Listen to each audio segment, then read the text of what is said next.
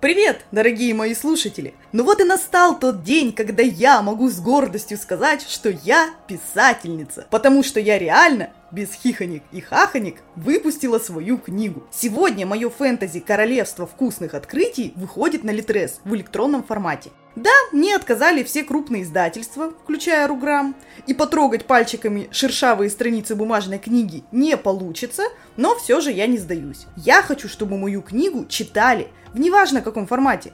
И может быть, кому-то она и вправду западет в сердечко. Моя книга про ненасытных людей, о жажде открытий, о жажде к еде и сочным вкусам, о жажде внимания к себе и пищевой зависимости. Это приключения, в которых есть увлекательные исследования не до конца изученных волшебных даров. Никто не знает, что скрывается за ароматной начинкой вкусняшек, даже главные герои. Читатель вместе с ними открывает этот мир шаг за шагом. В книге улавливается чувственность романа «Парфюмер», климат «Безумного Макса», легкая атмосфера сериала «Бриджертоны», волшебные блюда в стиле Гарри Поттера и интересное изучение, как в мультсериале «Аркейн». Я буду искренне рада, если вы прочитаете мое творение и дадите реально обратную связь, понравилось или нет. Критика приветствуется. Критикуйте меня. Как купить мою книгу? Я вставлю ссылку на нее в описании этого эпизода.